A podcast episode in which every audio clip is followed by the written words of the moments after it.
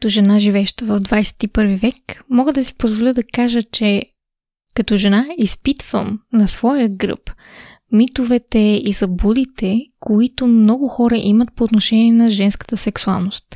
Затова в този мини епизод на Секси щастие ще ви разкажа за някои, не всички, защото те са много, от онези остарели, но за нещастие повтарящи се митове за женската сексуалност. Здравейте! Това е Секси щастие, подкастът за всичко по темите свързани с сексуалността, интимността и връзките. Аз съм Лия. А аз съм Теди. Аз съм психолог и специализирам в науката за секса и връзките. Изучавам и работя в сферата от години. А аз съм преподавател по западна и източна BDSM и фетиш култура и съм основател на сайта bdsm.bg. Нека да започнем с нещо малко по-фрапантно. Нимфоманията.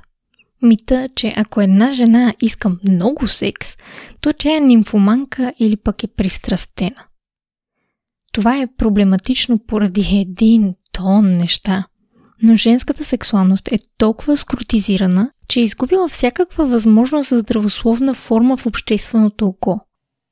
И тук всъщност Лия, тъй като не можах да я чуя от по-рано, когато го записва, всъщност под скрутизирана има предвид за да го преведем всичко на български, подложена на критика и осъждане, би го превел аз. Реално погледнато няма дефиниции за това какво е много или малко секс, по принцип, за които да сме на едно мнение всички ние, хора по света. Жените са набеждавани за нимфоманки, курви, леки и тъна, ако изразяват интерес и желание към секса, независимо от количеството а тези, които странят и не проявяват интерес, са наричани фригидни. И човечността им е принизявана, сякаш са по-малко от хора и по-скоро роботи. За съжаление, за жените няма оптимална сексуалност, която да е приета в обществото като здравословна и желана. Жената е или светица, или курва и няма нищо в средата. Реалността обаче е, че всички имаме различно липидо, независимо от пола ни – затова, независимо как посрещаме нуждите си за докосване, близост, любов, оргазъм и прочие, то е нормално и перфектно, стига ние да се чувстваме добре с сексуалността и практиките си. А за да се погрижим за жените и тяхното щастие и нужди, просто трябва да им дадем свободата да се разполагат с телата си, както те сметнат за добре – без да ги корим, обиждаме и набеждаваме, защото това е осъждане и социално потисничество, от което страдат всички. Стига сме се опитвали да контролираме женската сексуалност с срам, обиди и заплахи, нездравословни и разрушителни социални норми и т.н. нататък. Много хора не осъзнават как когато постоянно хвърляме думи от типа курва, лека жена, проститутка, нимфоманка и така нататък, ние накърняваме, така да се каже, искреността и чистотата на сексуалността, такава каквато е за този човек. И много често тези неща се чуват от мъже. Добре, и преди сме го казвали в подкаста, как един мъж очаква, че може да говори пред мен за някоя жена и да казва, та е курва, та каква мръсница е в леглото и така нататък, и да не очаква, че аз ще си помисля, окей, значи това е лошо нещо, значи не иска да мръсуваме заедно и не иска да имаме динамичен сексуален живот. Защото реално това е съобщението, което жените получават. Че не е окей да си така или иначе. Затова трябва да елиминираме негативния начин, по който говорим за женската сексуалност. Мит номер 2. Ако една жена не иска редовен секс, то тя е фригидна. Както вече казахме, либидото на всички е различно, но освен това трябва да имаме предвид през колко травма минават жените, когато става дума за телата им и за сексуалността им. Съвсем логично е да се установи, че травмите, които не са адресирани, имат ефект на желанието за интимност. Жените, които са изпитали принизяване до обекти на сексуалност и нищо повече, темек са лишавани от човечността си, са лишени от уважение и независимост. Всички тези коментари за женските тела, дали за формите им, за теглото им, за размерите им, който всеки се позволява да прави, дали било приятели, родители, познати, омалуважават жените като хора и това само по себе си носи травма. Жената започва да вярва, че нейната стойност е пряко свързана с общата оценка на тялото й и това колко е желана. Сякаш е продукт, чиято цена се мени спрямо нуждата на пазара и това дали пазара я цени като желана стока. Това отношение води до сериозни психологични и физиологични проблеми при жените.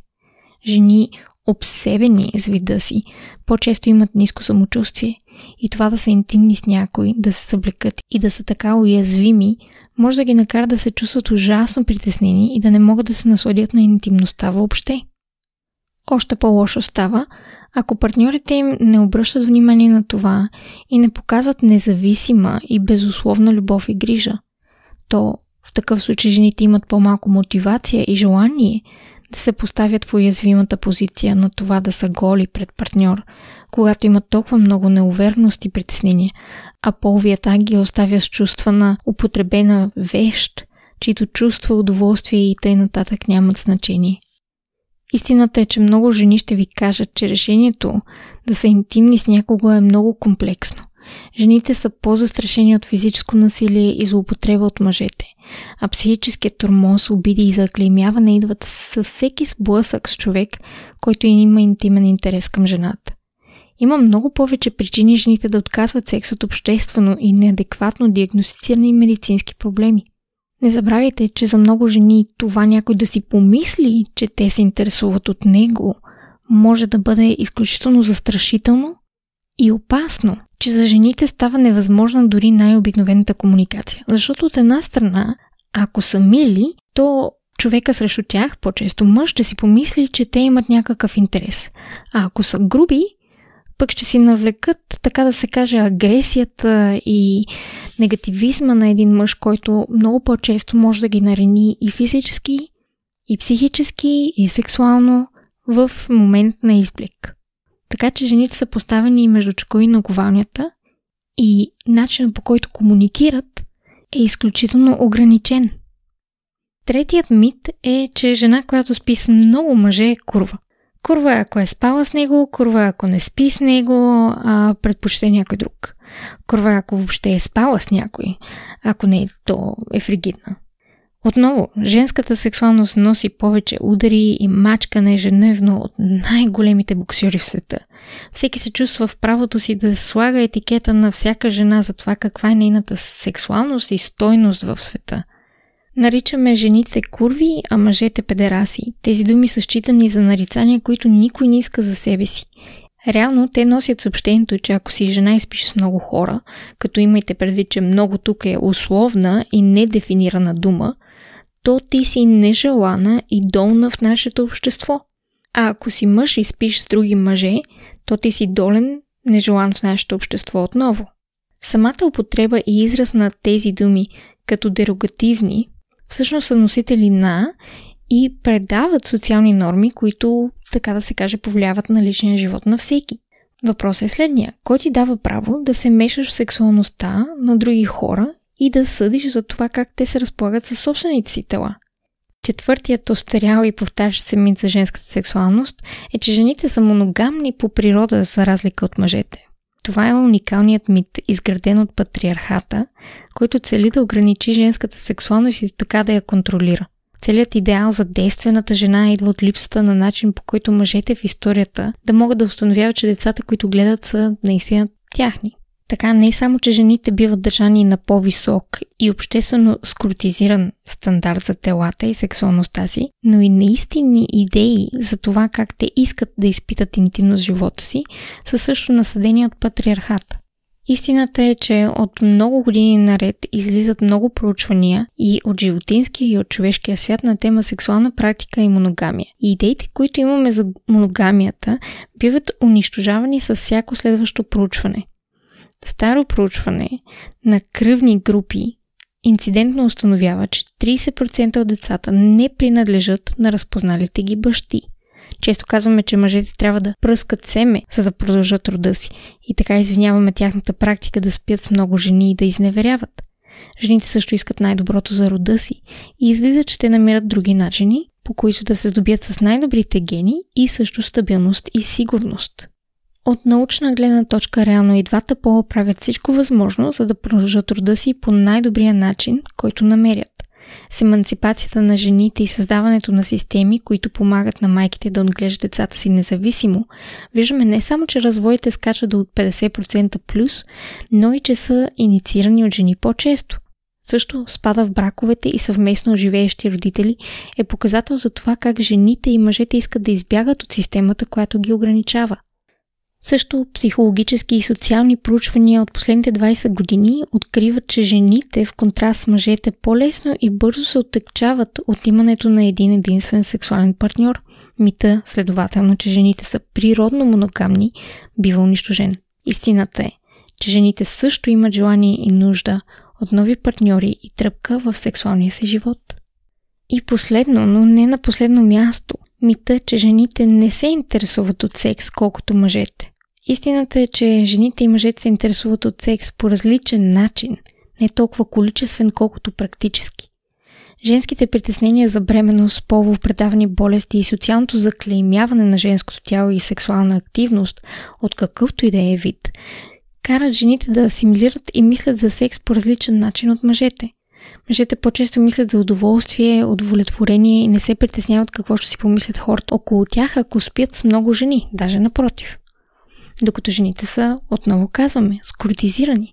Ако изразяват интерес и са сексуално активни, дори самото говорене за секс от жени често карат тези около тях да ги стигматизират и да ги обезкуражават от отворените разговори по темата.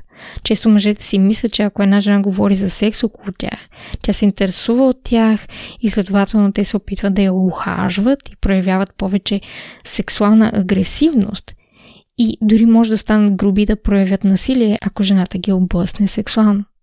Затова дори самото говорене за секс и изразяването на интерес от жени е опасно за самите тях. Така и начина по който жените говорят за секс е различен от мъжете, но и липсата на откровени разговори между половете е разбираема, имайки предвид опасностите, които това би донесло за жените.